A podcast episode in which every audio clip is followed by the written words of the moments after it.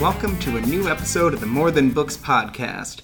I'm your host, Joel, and I'm back. Today I'm joined by Colin, and we're going to be talking about infinite content. That's a phrase I stole from Arcade Fire. They're releasing a new album. I'm very excited about it. I believe that is a song on the album and also the name of their tour.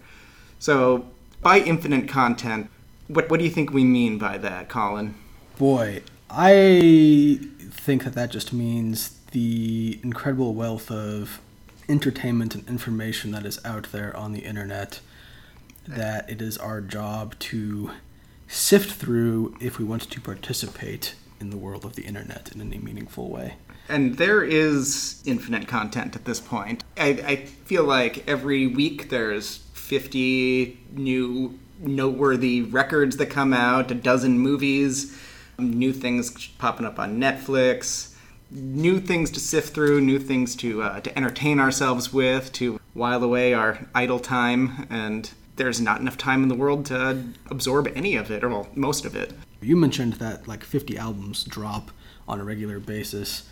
And that's just from like major record labels. Like I'm not counting Yeah. indies. I'm not counting self-publishing online. I know with like SoundCloud and Bandcamp, there's It's intense. who even knows. Yeah. I'm the kind of person who really likes to keep on top of new music, and I kind of pride myself on it.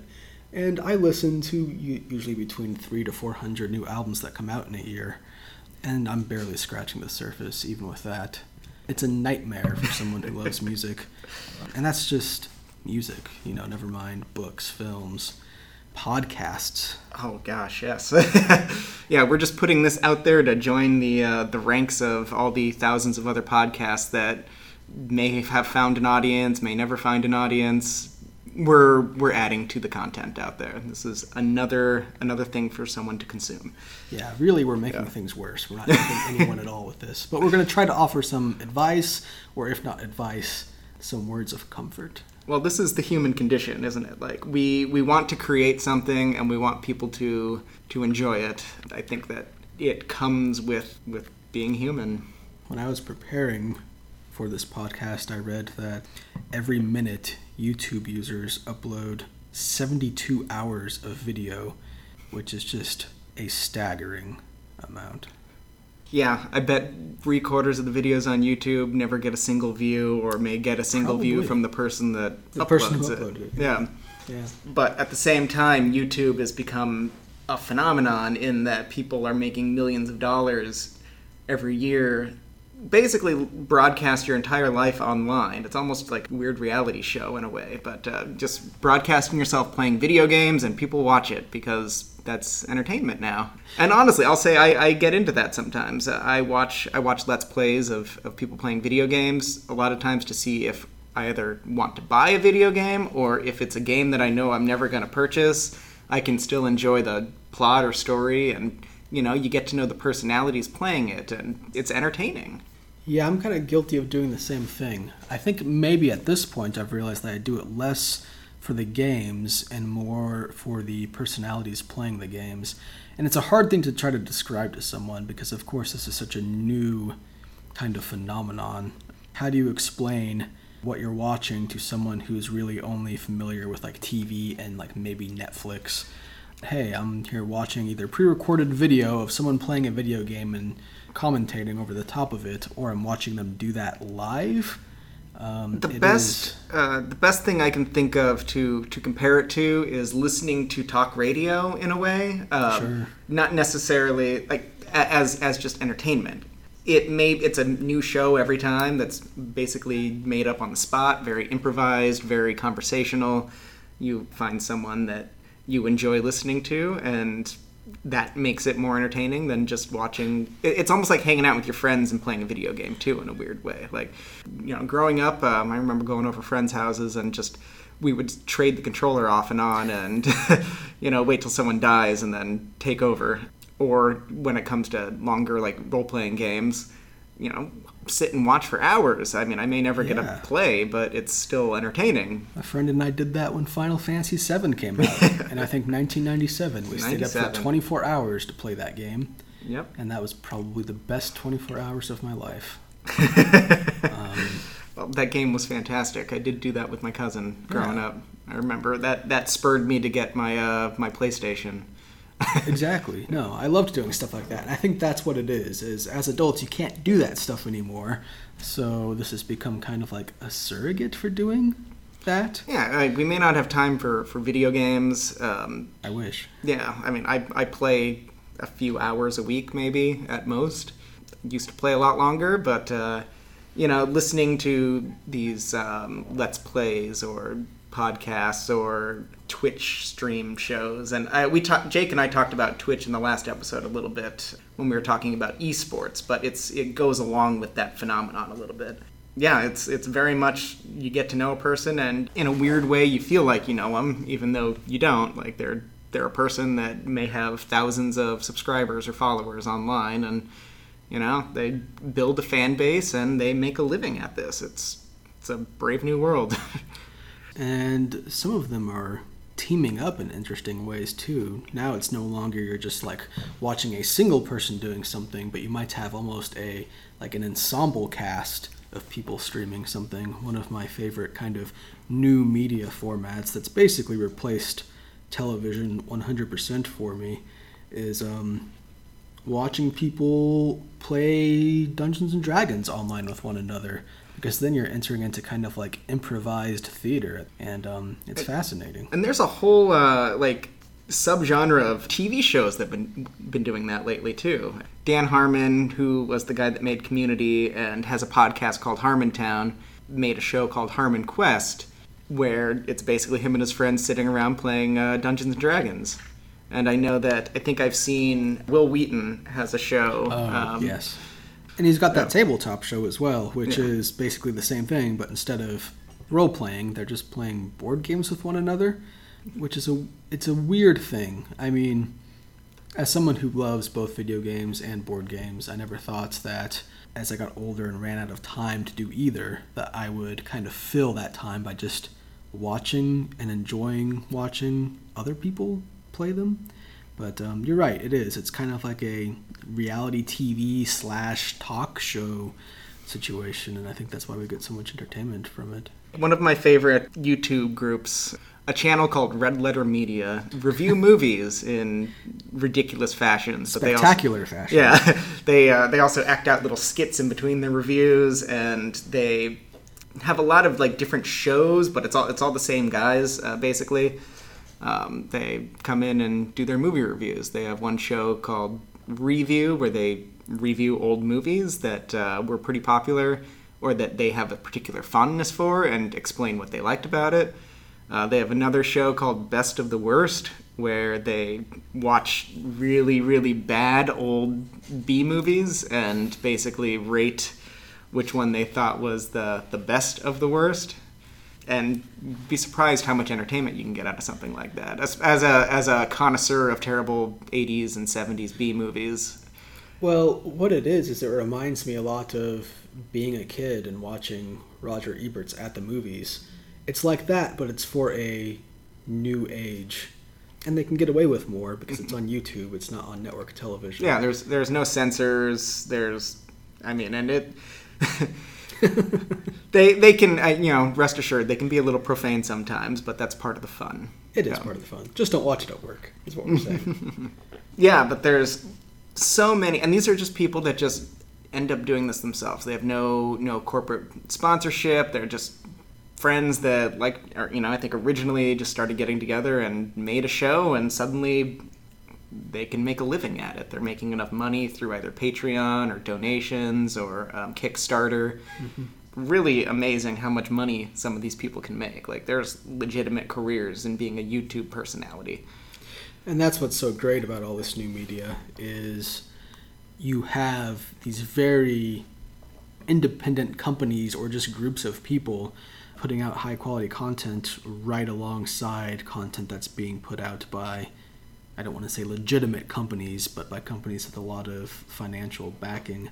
Kind of an interesting uh, thought experiment for, well, I guess people that work in libraries, people that are interested in libraries, is like, what is the gatekeeper for all this information? How can this information be organized and found easily? As a librarian, it almost feels like an almost impossible job to to organize and catalog all that all that information out there. It is.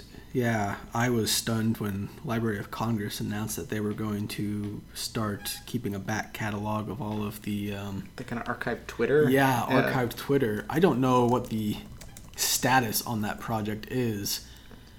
yeah, job. I think that that had a that never actually materialized Happened. in a meaningful way because yeah. it, it, ended up being way too big a uh, a task it looks like it kind of stalled out in 2016, so last year a little oh, bit. Well, it lasted longer than yeah. I thought it would.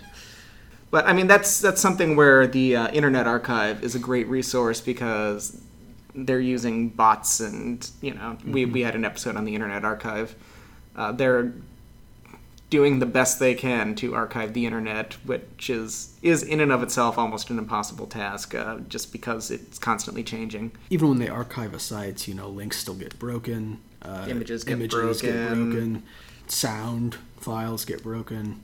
So you might just be stuck with some of the text if you want to want to learn more about it, we did have that episode on it. I don't even remember when, but uh, we it was a little while. Take ago. a look at our at our archive, and yeah, and it should be noted. You know, we've mentioned this before, but this podcast is actually hosted on uh, on the Internet Archive because of this basically infinite amount of content out there what are the best ways to find things that you like? Like, how do you sift through everything to find that thing that you want to listen to or want to watch? How do you find what you like? I feel like there was a time where I could kind of like do everything, where I could listen to music and read books and watch movies and watch TV and play video games. I could do all of that and I could budget the time to do all of that. You just can't do that anymore. I feel like I've had to kind of cut back on my media consumption and really just hone in on the things that I like. And a lot of that, for me personally, has to do with finding media critics whose opinions I trust or at least respect. Joel mentioned Red Letter Media, and I think those are, as silly as they are, they are good critics, um, especially when it comes to like sci fi and fantasy and horror and B movies it's it's about finding someone like that and um, seeking out things that they have reviewed and using that as kind of a jumping off point for figuring out what is out there that you might be keen on spending some of your precious time with. yeah, I tend to do a multi-pronged approach to to trying to track down things that I want to watch or read or listen to. I mean, I use sites like Goodreads. Um, I mean, and that's all community supported, so it's all like social reviews um, of books. I mean, if you haven't used it, it's owned by Amazon, so they it's very much a marketing tool for for Amazon yeah. uh, for selling books. But uh, it, it's useful, and um, you can get community reviews of items. You can kind of keep track on authors and new releases it's a good way to see like if you like a certain author or style or book to see other authors or styles or books and i think that creators themselves are often great gatekeepers to finding other other similar artists. Um, I follow one author, uh, Robert Brockway. He uh, he writes for Cracked.com, um, and he's written three or four books that I've enjoyed. But uh, the other day, he was tweeting out some of his own personal reviews of uh, books that he had read recently, mm. and I ended up buying three books off uh, off Amazon just based off of some of those reviews. I got to find the time to read them still, but I, that's the kind of thing that, like, oh, that sounds interesting. I would never have heard of it unless this other this author hadn't have mentioned it on Twitter. So I went uh, went and looked it up on Amazon and kind of read about the book, and you know, the description sounded up my alley a lot of uh, a lot of genre fiction, horror, and sci-fi. When it comes to literary fiction, um, I don't read as much of that uh, highbrow stuff anymore. yeah, I I have just found with regards to reading that there's still you know so many centuries of classic material that I have yet to read that I'm kind of stuck in the past and probably will be for the rest of my life. But you're always playing catch up, right? always playing catch yeah. up. Yeah.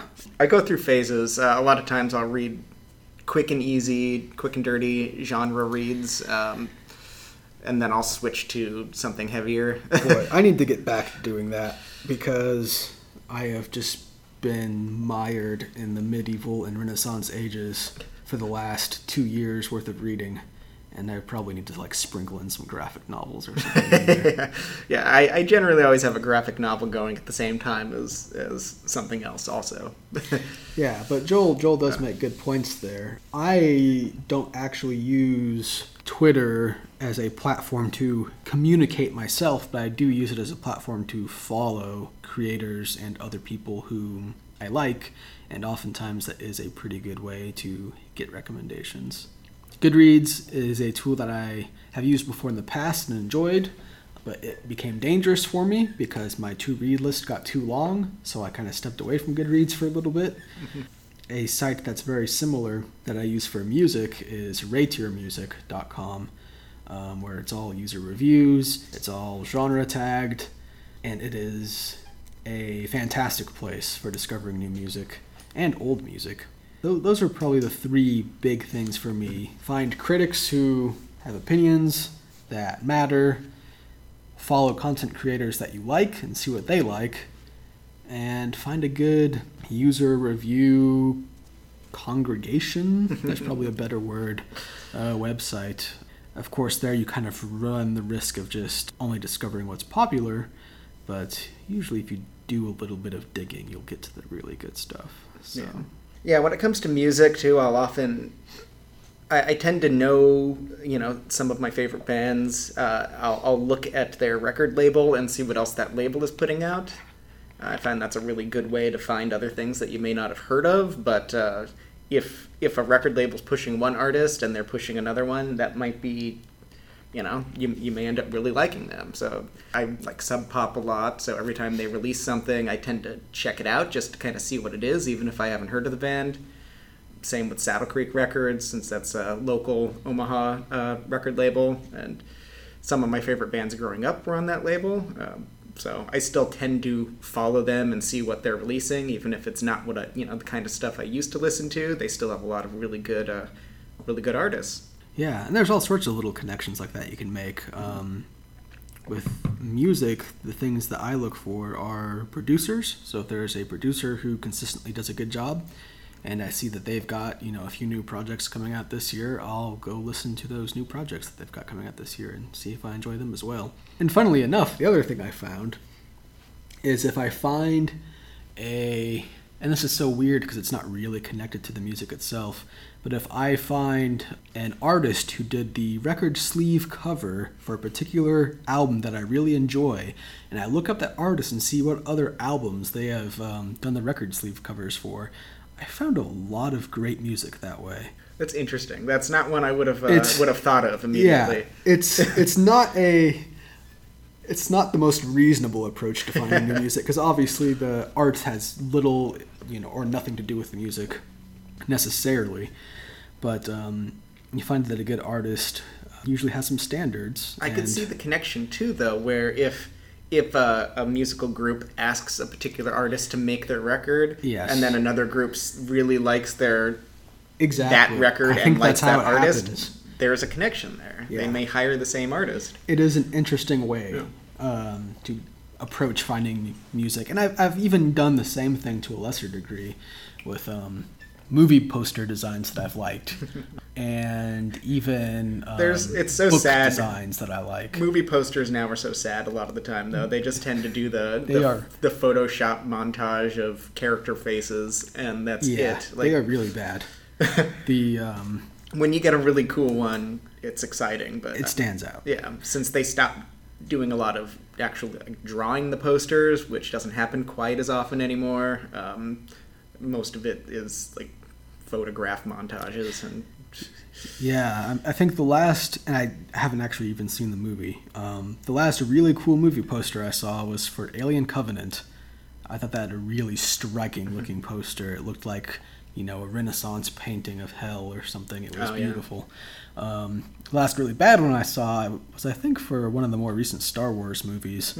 there was a line of stormtroopers, and they had obviously just mirrored them going across the bottom on the horizontal axis. Oh, so, like the third from the left looked exactly the same as the third from the right. They were just facing one another. It was really quite sad. I think the one of the posters for Spider-Man: Homecoming, which I actually saw this weekend and really like, so that's that's a see it if you haven't seen it. Oh it. yeah, it was a good movie. Yeah, but uh, the poster was terrible. Um, it was one of those standard Marvel posters of all the characters' faces, but then you have like you have Robert Downey Jr. down at the bottom, but then you also have Iron Man like flying across at the top. It's like so that same character is on there twice technically. yeah. I mean, just, And they're like all different sizes. yeah, yeah, they're all different sizes, and everything is orange and blue. the color grading of all modern movies. There's always sparks flying. Yep. Usually. Good movie though. Good um, movie. Go see it. Yeah. Yeah, but uh, every every week the new movies come out, the new albums come out. I tend to check websites like Metacritic and Rotten Tomatoes and kind of see the general critical reception. And I know that can be a terrible gauge um, on things sometimes. You've got to start somewhere. though. yeah, yeah. I mean, I do really dislike Rotten Tomatoes and Metacritic, but I still have them bookmarked because it's a starting point Yeah. at the very least. Reading more than one review of something helps. Um, you can kind of see what the uh, the critics what they like and don't like, and you know I, I know what I like and I know what I don't like, and if I I've, I've read some negative reviews that made me want to see the movie more than a positive review. Yes. Nope, me too. So Part of the problem, and this kind of connects back to our topic in an interesting way that I have with Rotten Tomatoes and Metacritic, is a lot of these new media critics don't get their opinions reflected on these sites. So, for example, you won't see um, a quote from Red Letter Media on Rotten Tomatoes or Metacritic. My Oh, yeah, favorite Uh, music reviewer, um, a guy by the name of Anthony Fantano, who does music video reviews where he reviews albums on YouTube, doesn't get his opinions registered on that site either. Yet I feel like he's probably the best current music critic. And yeah, finding these finding these critics can often be difficult. Yes, it finding the be. people you trust. I mean, I, I've read some some music blogs and things like that, trying to trying to figure it out. You know, everybody everybody's taste is so subjective, but uh, the nice thing about reading the same critic over and over is you understand their style. Like I mentioned, like you understand what you you understand why they're giving something the rating they are. Right, and it gets to the better. point where even Yeah. if you very much disagree with them, you can still gauge um, how much you might like something based on the way that they approached it and wrote about it or talked about it. another good use for Metacritic, at least in my my experience, is just seeing what the upcoming release schedule is. Because there's so many bands that I like or that I've heard of that um, I didn't even realize they had an album coming out, and that's I, I kind of check it every week to kind of see what's coming up. I know it doesn't have a comprehensive list of all the new releases, but it has a pretty good list usually. I also have a, uh subscription to Google Play Music. Those types of uh, services, Google Play Music, Spotify, Tidal, Apple Music, um, they can be overwhelming in and of themselves sometimes because you have access to so much music. But they have a new releases section that I check out every Friday because Friday is now the new music day. It's interesting that they switched that from Tuesday. It wasn't. It was just Tuesday not that long ago, right? Like a year or two ago. Yeah, Now it's Friday. now it's Friday. But uh, yeah, I, I check that every Friday and kind of see what Google's suggesting. I feel like it's almost creepy. Google has a pretty good, uh, pretty good profile of me. They they kind of know what I like. Uh, it's amazing how much data we give these uh, these faceless corporations. You know, I guess I get something out of it. Yeah, I guess so. I don't actually I I don't subscribe to any of those music streaming services. I do use Spotify with the ads on occasion. I'm a little old fashioned. I like to still physically own music if at all possible, and sometimes it's really hard to physically own certain albums. um, so if I really want to listen to something or just return to something that I know that I love and I don't own, I'll oftentimes go to Spotify or maybe cheat a little bit and go to YouTube and see if it's streaming there. Yeah. Yeah, I still buy the physical copies of things that I I either have listened to already and mm-hmm. already know I love, or it's a band that is one of my favorites and I'm excited about a new release, so I'll pre-order the the vinyl. If I buy physical music now, it's usually a vinyl, just because I feel like if I'm going to collect something, I have stacks of CDs from growing up that I haven't listened to in in years because I have them all digitally now. Um, but the vinyls, I'll, put the vinyls on still every once in a while. Sure. And I think that's why we've seen such a big resurgence of vinyl in the last decade. Yeah. Um, people Yeah. just like owning physical things. It's like selective hoarding. um, That's what collective, uh, collecting anything is, honestly. it really is, and I'm I'm that way about a few things. I don't get into vinyl particularly, not because I don't like vinyl. I think vinyl's wonderful. I just know that it would be a very dangerous habit for me to get into. Can get expensive, and Yes. and vinyl takes up a lot of space. It does, and I don't have near enough self control to um, get into that hobby. Yeah. At least not yet. So See, my my habit's not uh, not too out of control yet. I think I have like one milk carton full of records, That's and. I'm probably about to expand to a second soon. that's pretty good. That's really not bad. Yeah. But I have boxes and boxes of CDs up in my closet, and I don't know what to do with them. I don't want to get rid of them. I don't want to get a CD case and display them because. They're not worth looking Yeah. at. So, I mean, we've talked a little bit about uh, books, uh, finding new books, and finding music, and finding movies, television. Oh man. With all the digital streaming services, we have a lifetime of TV in front of us, and, and behind us, they're all all the old shows that I never got around to watching when it was on. I think I've recently watched Carnivàle on HBO, uh, which was actually pretty good. But how do you find how do you find TV and all in the masses? I mean, I find the Netflix ratings generally decent, but I feel like there's a lot buried in Netflix that I would don't even know about, and I- it's not until I go searching and browsing through like everything they have that I'm like, oh, this is here. Yeah, TV is kind of one of those things that I've probably to Yeah, my detriment that I've sort of given up on. And it's not because there's not good stuff that I enjoy on TV, but because there's so much of it and it's so long. Like spending some time trying to find an album or a book or a movie is one thing because, you know, an album will take you an hour to listen to, a movie a couple hours, and a book, you know, 10 hours to read. Yeah, and, and most TV seasons now, you're Oh, looking at a 12 hour investment. for one season, and Yeah. then you have these shows that go on for six or seven seasons. Yeah. and I just can't. I can't make the time. Maybe when I'm retired, I'll go back and I'll wa- rewatch all this great TV that's been going on. Yeah, th- this summer hasn't been too bad. Uh, I, th- I feel like when the the I'm actually at a loss for, for some shows to watch right now, other than Right. like Game of Thrones and Preacher. I don't know what else to. Well, and it's funny Make time for because. I would actually love to watch the new season of Twin Peaks, but that'll have to wait until it comes out on DVD or Blu-ray or something, and then I'll pick it up and give that a watch. Yeah, now TV's coming back. Like that's another thing that seems to be happening. It's like the age of streaming video is responsible for the revival of so many shows. The only reason the X Files got that extra season is so Fox could resell the X Files um, streaming rights at a higher cost. Absolutely, yeah. and I hear they're coming back with another season. Twin Peaks, like you mentioned, uh, though I feel like that's something that um, that uh, David Lynch actually really wanted to do. Like that wouldn't have happened if David Lynch wasn't yeah. pushing it from behind the scenes.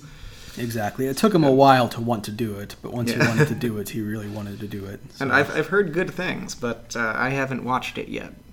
So I might wait till the whole season's over and then, you know, figure it out. I want to marathon it just like a movie. He hasn't had a new movie in well over a decade at this point. Um, I'm just going to treat it like a big 10 hour movie or however long it is, and I'm just going to watch it all in a single sitting. And here I am complaining about not having enough time to do anything. well, I mean, this is the age of binge watching television. it is. Yeah. So I hear. And I, I rewatch things that I've seen sometimes, and that's you know in retrospect it's probably a waste of time, but I mean, you've you've got to do it every once in a Yeah. while. I have that problem with movies and music and books. You know, I enjoy watching new movies and reading new books and listening to new albums, but I've got so many old favorites I need to go back and revisit. so in this in this age of uh, basically infinite content, it does seem like there is still a need for gatekeepers, if only to find recommendations. And I, I know like historically gatekeepers for for movies and TV, you know, they were the producers, they were the people that were putting the money to actually make the thing. Like someone wouldn't get famous until they got that major backing.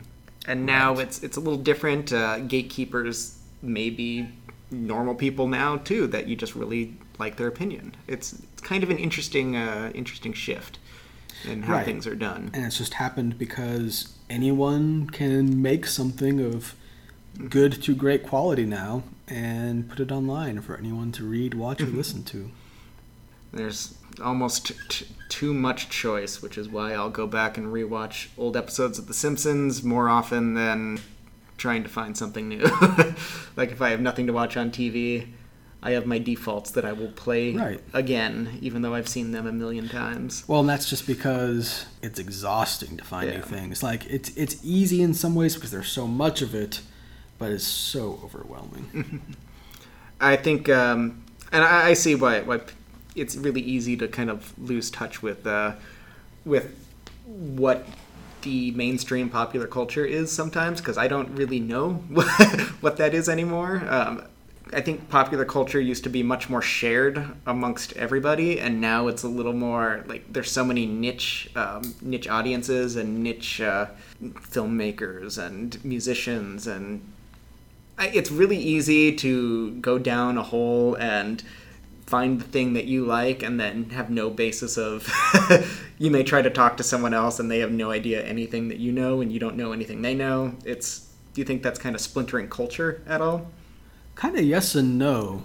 That used to be down to regional differences. So you know different regions would have different musical preferences and in the 90s there was a big east coast versus west coast hip hop thing going on, um, where it was two very different styles of hip hop that were kind of battling one another in the 90s, and that's not a thing anymore.